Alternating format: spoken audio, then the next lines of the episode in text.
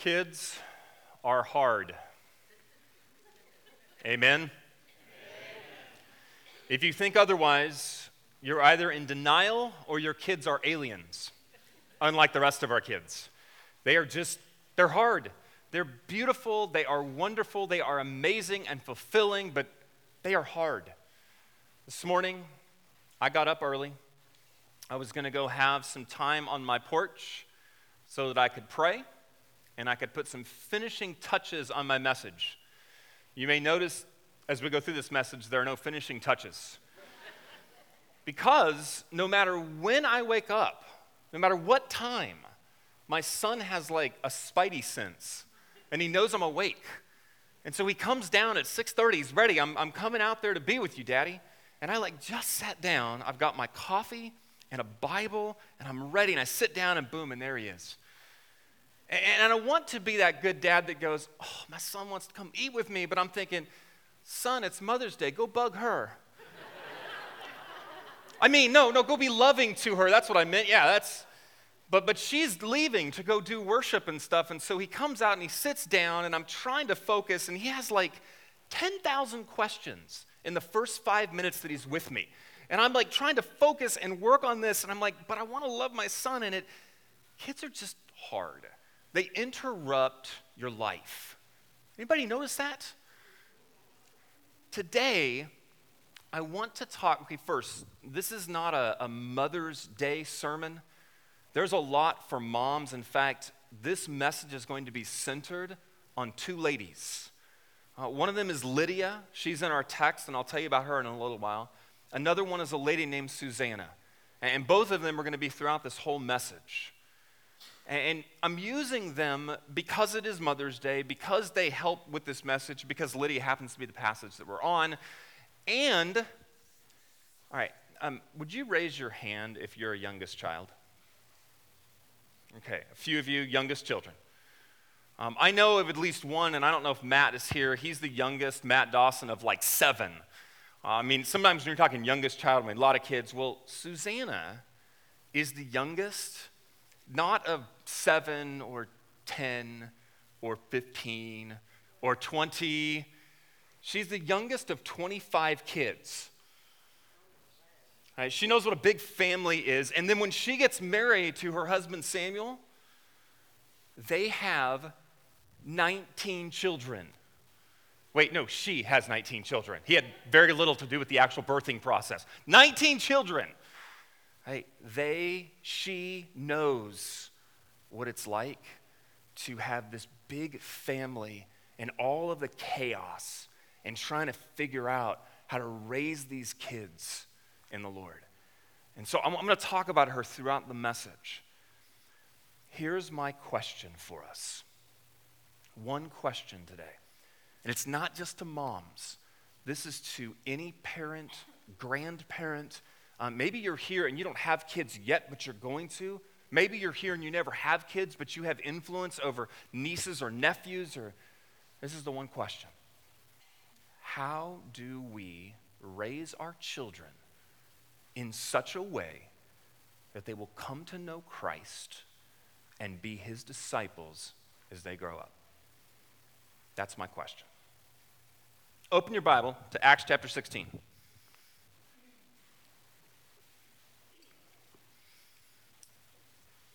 Acts chapter 16, verse 11.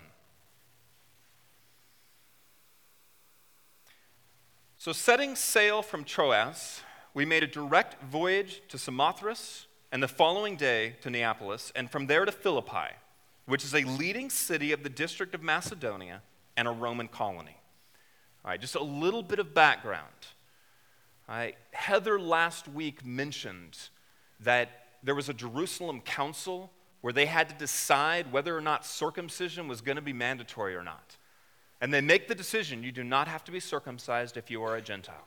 Just profess faith in Christ, but then they had a few things that they wanted them to do.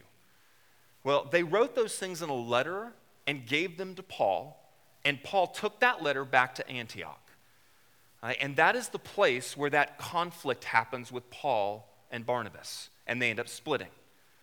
Paul will take Silas with him, and they will head south from Antioch and they will go visit churches that he has already established, he's already planted, and he's encouraging them.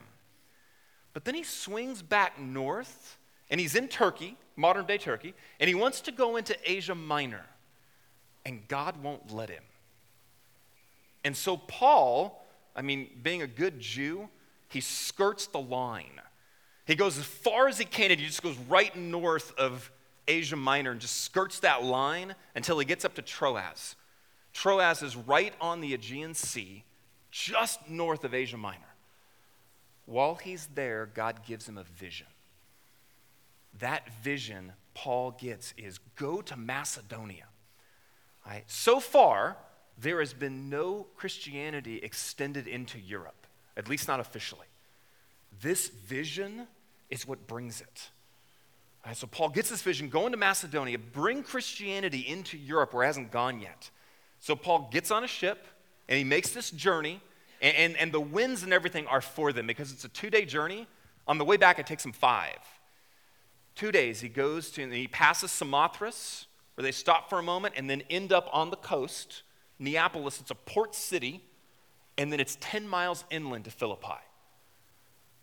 Philippi is the first city where the gospel is going to come in Europe.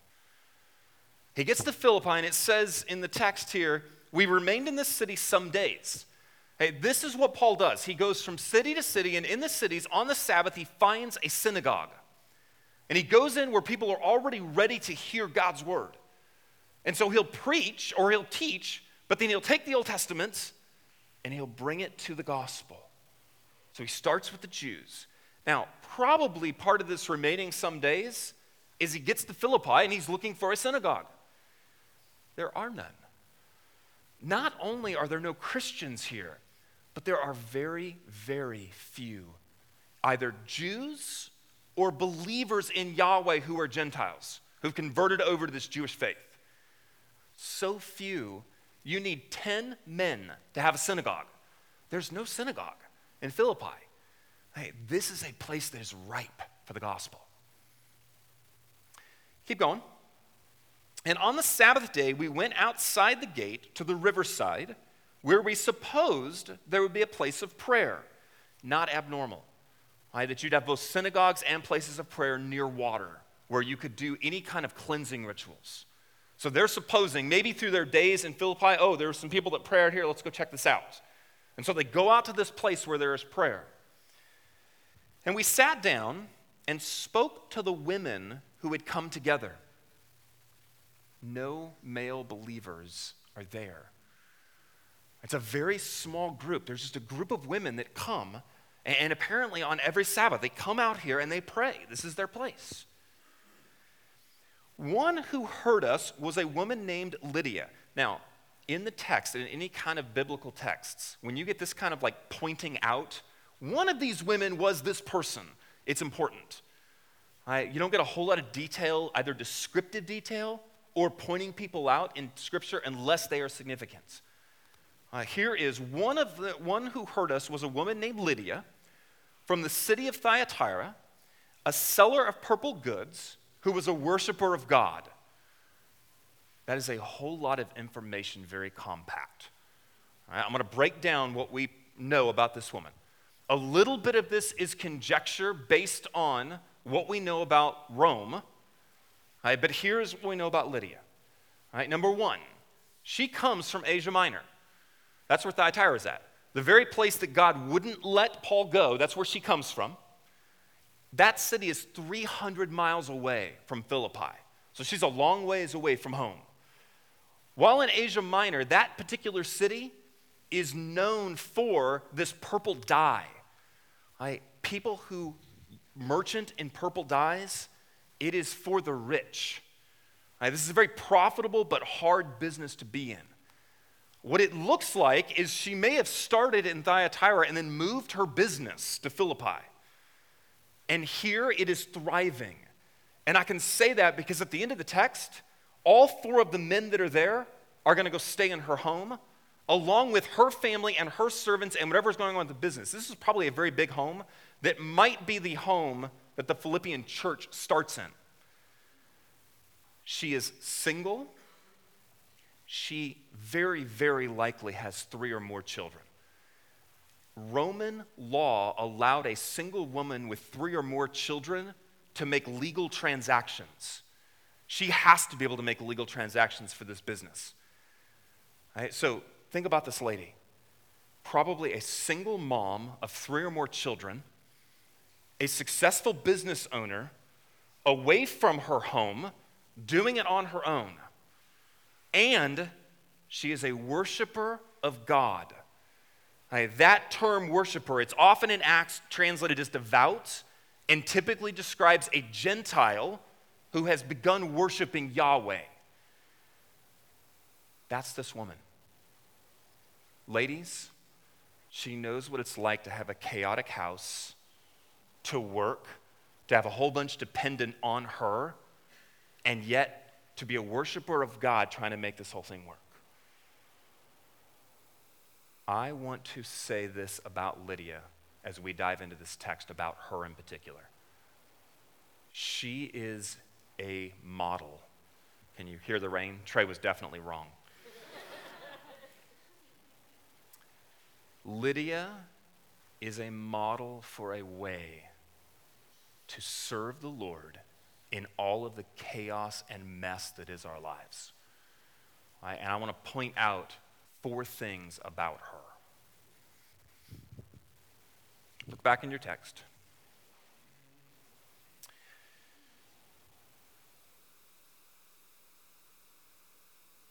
Number one, they come to this place of prayer, and one of the women there, it's on the Sabbath, this isn't random. Um, one of the women there is Lydia. We describe all these things about her. Here's what I want to say about her. Number one, she prioritizes God in her life. She is down at this river praying on the Sabbath. And I would argue this is her regular way of doing it. Right? With all the things going on in her life, with her business, with the deal that's got to be done tomorrow, with the kids who have to do homework, all of the stuff going on in her life, on the Sabbath morning, she is there by the riverside praying. She has made a choice for what will be a priority in her life. Right? And how many excuses are there that she could have? I mean, just think about it. I can think of my own, because they would fall into it, why I would not make this a priority. The things I would set above this. But it is a priority for her even if she is a single mom with multiple kids running a business on a Sabbath, she is going to be there for prayer. It is a priority. What are your priorities? As you think about your life, what are the things that are driving your life? How are you making your decisions? What are you choosing? Or, and listen to this, what are you not choosing but it's still controlling you? How are you just going along letting it happen? What is your priority?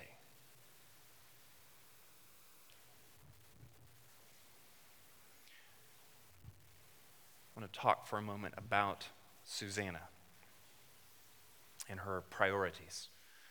Uh, Susanna, um, she was born in the 1600s, and she did have her 19 children although many of them, as is part of the time, many of them didn't make it past infancy. But she would raise 10 of them. 10 children she would raise. Her husband was a pastor, and her husband made trips a number of times. Um, he would have to go for conferences. Um, he went for a couple of other things that would keep him away from the home for extended periods of time. And one of these trips, where he was gone for an extended period of time, he had a man named Mr. Ingram take over the church and do the preaching. And this particular man had one topic that apparently he loved debt. And it's all he preached about. Over and over and over again, every Sunday he preached on debt. And apparently he wasn't even that good.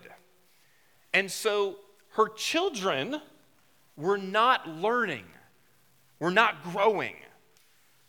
So she began on a Sunday afternoon, early evening, to do a Bible study and singing of psalm time for her children.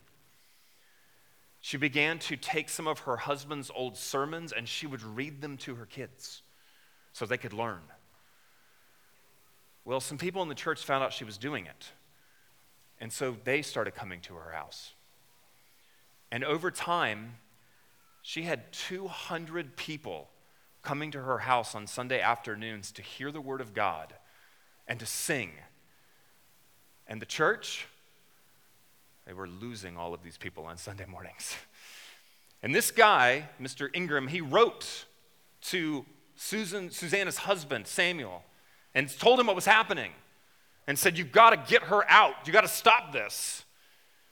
And so Samuel wrote back to his wife and said, you, you can't be doing this. Now, understand, unlike in some traditions, at this point, there were already people in this tradition that he was in where there were women ministers. However, her husband said, You need to stop. You need to get out of the pulpit. You need to stop doing these things. And she said, No, I won't do that because my kids need to be taught. And until you get back here, I'm going to teach my kids.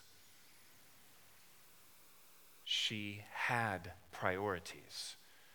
And no matter how busy things were, and by the way, my wife and I had a discussion the other day. I was just talking with her, and I, because in the home at one point, we had the dishwasher running, we had our kids in the bath, we had the dryer going, and I said to her, Could you imagine before we had all this technology? Like, how much time to wash clothes, to make food from scratch, to, I mean, all of it. She was doing all of that. But her kids were going to know the gospel of Jesus Christ no matter what. And so every afternoon she took that time and she taught. What are your priorities? Number two,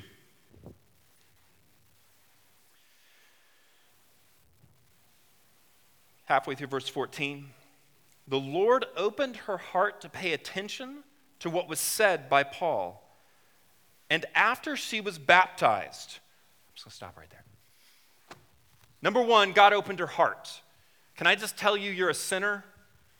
If you're in this room, you're a sinner. I am a sinner. Our hearts are messed up.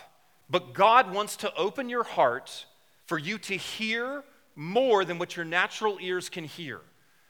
She heard his words, as did everybody there. But God opened her heart that she would be able to pay attention, that she would be able to receive what was happening in a bigger, more profound way than just the words. Every single Sunday, my prayer up here when I preach is that God speaks and opens our hearts and minds to hear Him. I don't make that prayer as just a rote kind of ritualistic thing. I mean it. I want God to open our hearts. However, you have to respond. God can open your heart and you could still make a bad decision. Right? Think about Peter. Jesus said, Who do you say I am? Peter said, You are the Christ. And God, Peter, and, and I'm Jesus I was not speaking in tongues, I was just confused. Jesus says, You did not get this on your own, God revealed it to you. And yet, not long after that, Peter is going to deny Jesus. Later on, the Holy Spirit will fall on Peter, and yet, still, a couple of years after that, Peter will move away from the Gentiles, move away from what the gospel is, and have to be confronted by Paul. God has to open your heart but you have to receive and respond. And that's what I want to say about Lydia. She is responsive to God opening her heart. Look how quick it is. She, God opens her heart to pay attention to what was said, and boom, she goes and gets baptized. There is no, like, well, I don't know about this. Is God really saying that to me? Like, if I do this, then it might end up making these things happen. I don't know about this. Maybe there is no time for her to justify where she already is. She just responds. In faith, she steps right into it and says, God, open my heart, I'm going to do it. Could you imagine if that was our responsiveness? That when you are sitting on a Sunday morning and, and somebody is up here and they're preaching on forgiveness, or they're preaching on anger, or they're preaching on lust, and instead of going, man, that was a good message, and I'm going to think about that for a while, and man, that would be really hard, and I don't know, and I'm going to, I love this one, I'm going to go pray about that. what if instead we just did it? Just responded. I mean, I love this line. And after she was baptized, I mean, it's just response. Right, let me give you a visual of what I feel like. This is my life. Maybe you won't relate to this, but maybe you will. Here's my visual. This past week, we were at chapel with all three of our kids. And, and they got to go up front during one of the songs because any, any of the, where you had kids in preschool, and kids in the elementary school, the siblings, they got to go in the front and help lead a song. And it was a song on the fruits of the Spirit. And so you had like groups for each fruit of the Spirit. My three children were right in the center aisle for their fruit of the Spirit. Now, because it's a kids' chapel, I walk in and I see everybody and I just stand in the back like this. Because here's what I know is going to happen they're going to start doing all of these weird signs. And I don't want to do that. I don't want to dance. I don't want I just want to like I just want to stand back here and look cool. Which doesn't work very well with me. But I really don't want to do all these hands. So I'm like and like all these people that know us, they know my wife is up front. And so they keep walking, going, Oh, are you looking for Aaron? She's up there. No, I'm not. Stay over there. Hey, are you looking for your wife? No, I'm not. Would you sit down? I'm good right here. Well, they finally get up and they start doing their thing. And my daughter is in the middle and she's just doing all the signs and everything. And my three year old on one side of her is looking up at his sister. Everything she does, he's doing. He's not even thinking about it. He's just like, and my five year old, he's doing this. I don't know where he gets it from. He's just like this. And he looks at his sister and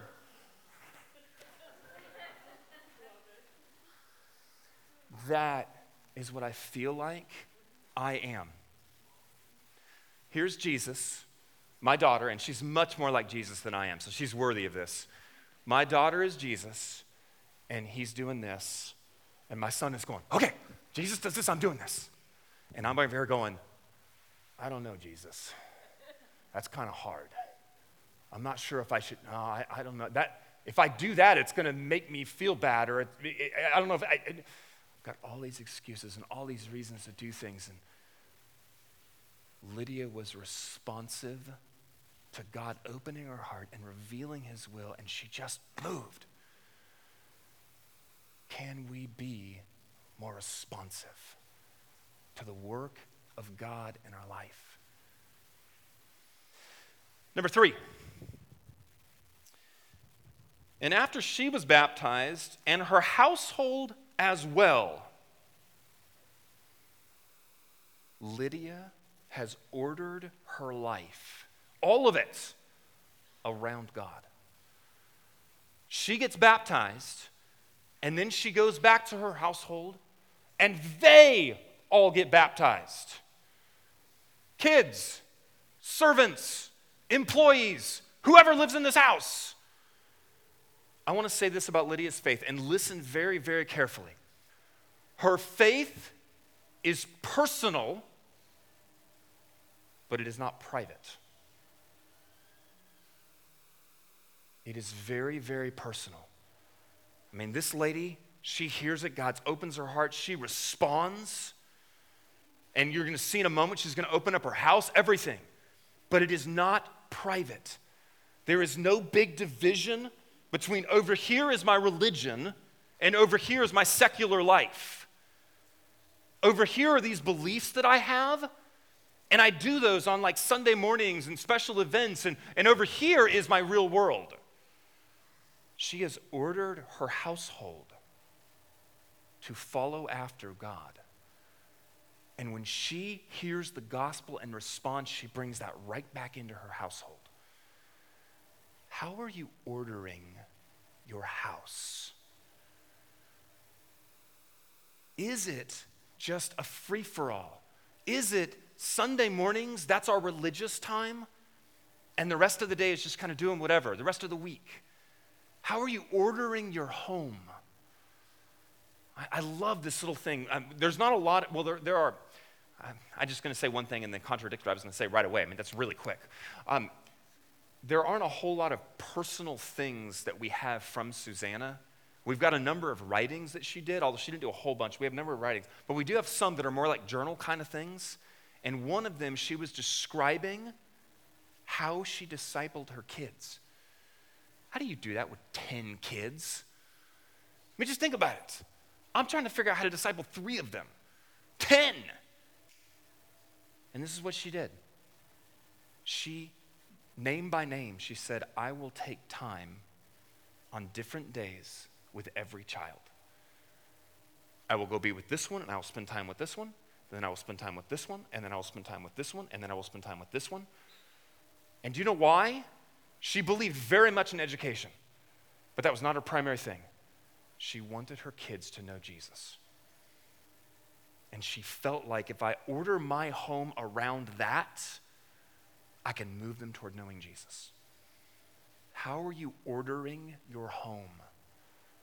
Day to day, week to week.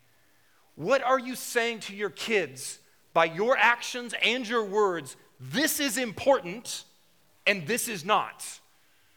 This over here is actually meaningful to me and to you, and this over here, this is just secondary. This is just a ritual. This is just something we do if we have time. How are you ordering your home? And lastly, number four.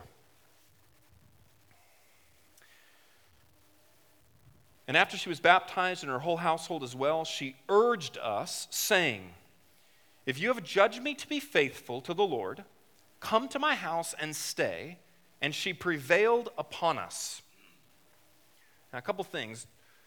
This kind of looks like she's almost saying, if you think that my faith is real, then please come stay in my home, as if that would be evidence of it.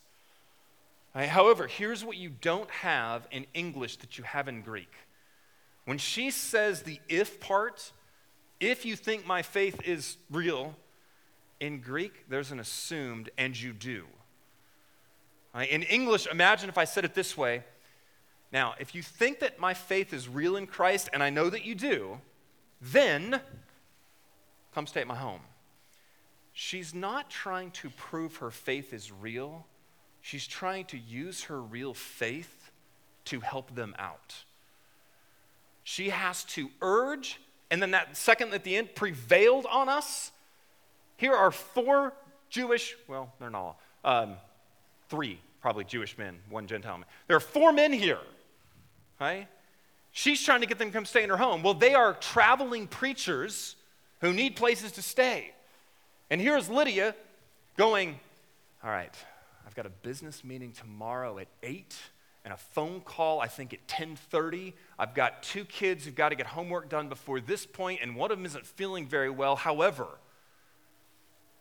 these men are sharing the gospel of Christ. They're bringing salvation. I want to be a part of this. Will you come stay in my home? Please, let me do this for you.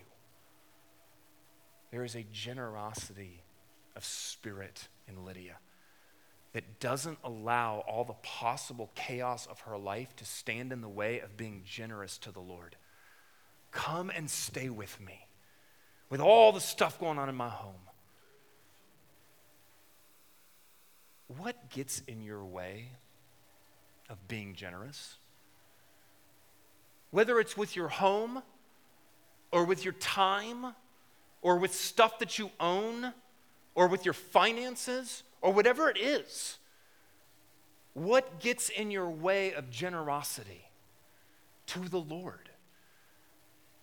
This woman prevailed on them.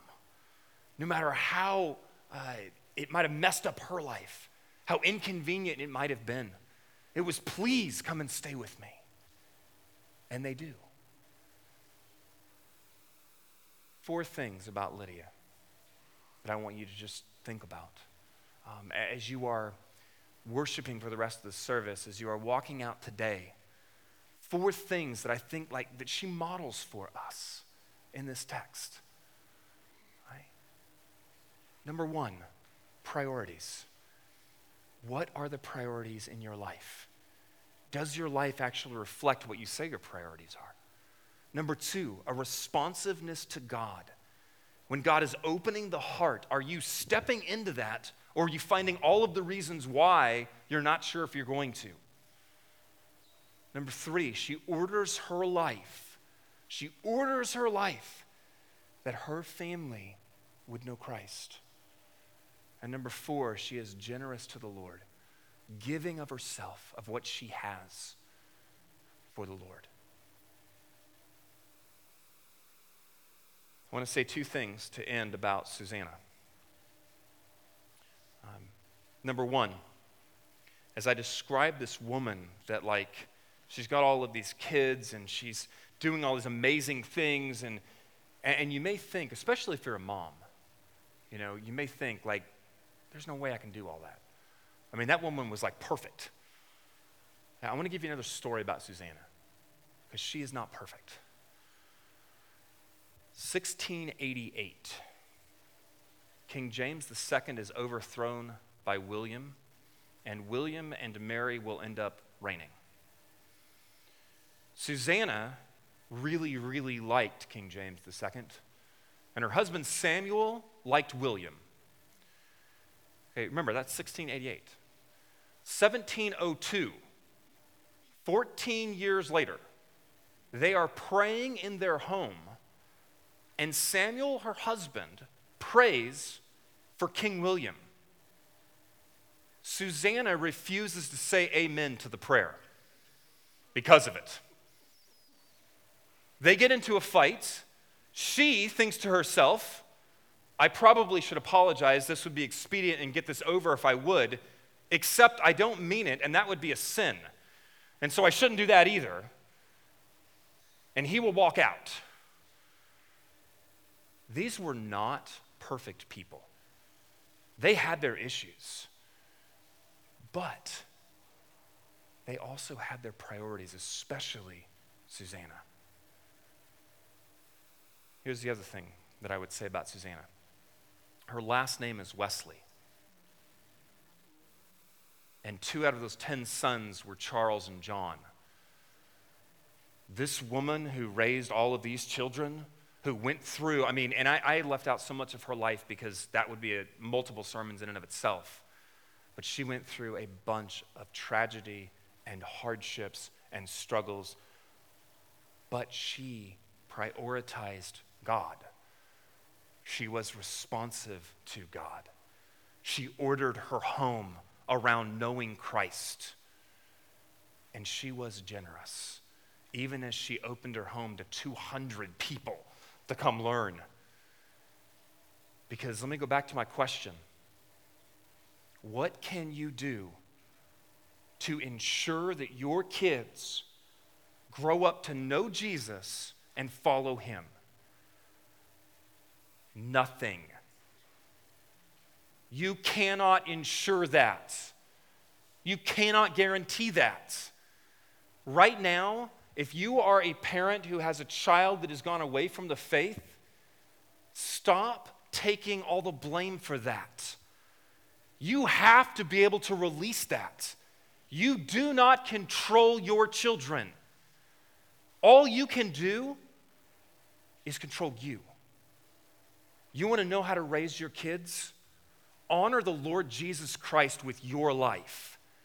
Do everything you can from this point, I don't care what it was in the past, from this point, do everything you can to honor the Lord Jesus Christ with your life, in your home, and pray. Because that's all you can do. You cannot control your kids, you cannot guarantee their salvation or their future discipleship with Jesus. All you can do is glorify the Lord with your life and do everything you can to make sure that your kids look at you and know what's important. They know beyond a shadow of a doubt that you are following Christ. That is what we can do to bring our kids up in the Lord. Would you pray with me? Heavenly Father, as moms and dads, as grandparents, as those who at one point will get married and have their own kids, Lord, we are challenged daily to know how to raise our kids well. Father, I ask you right now in the name of Jesus to release parents who are under bondage that they have totally screwed up their kids as if a wayward child is all their fault. Father, release them from that.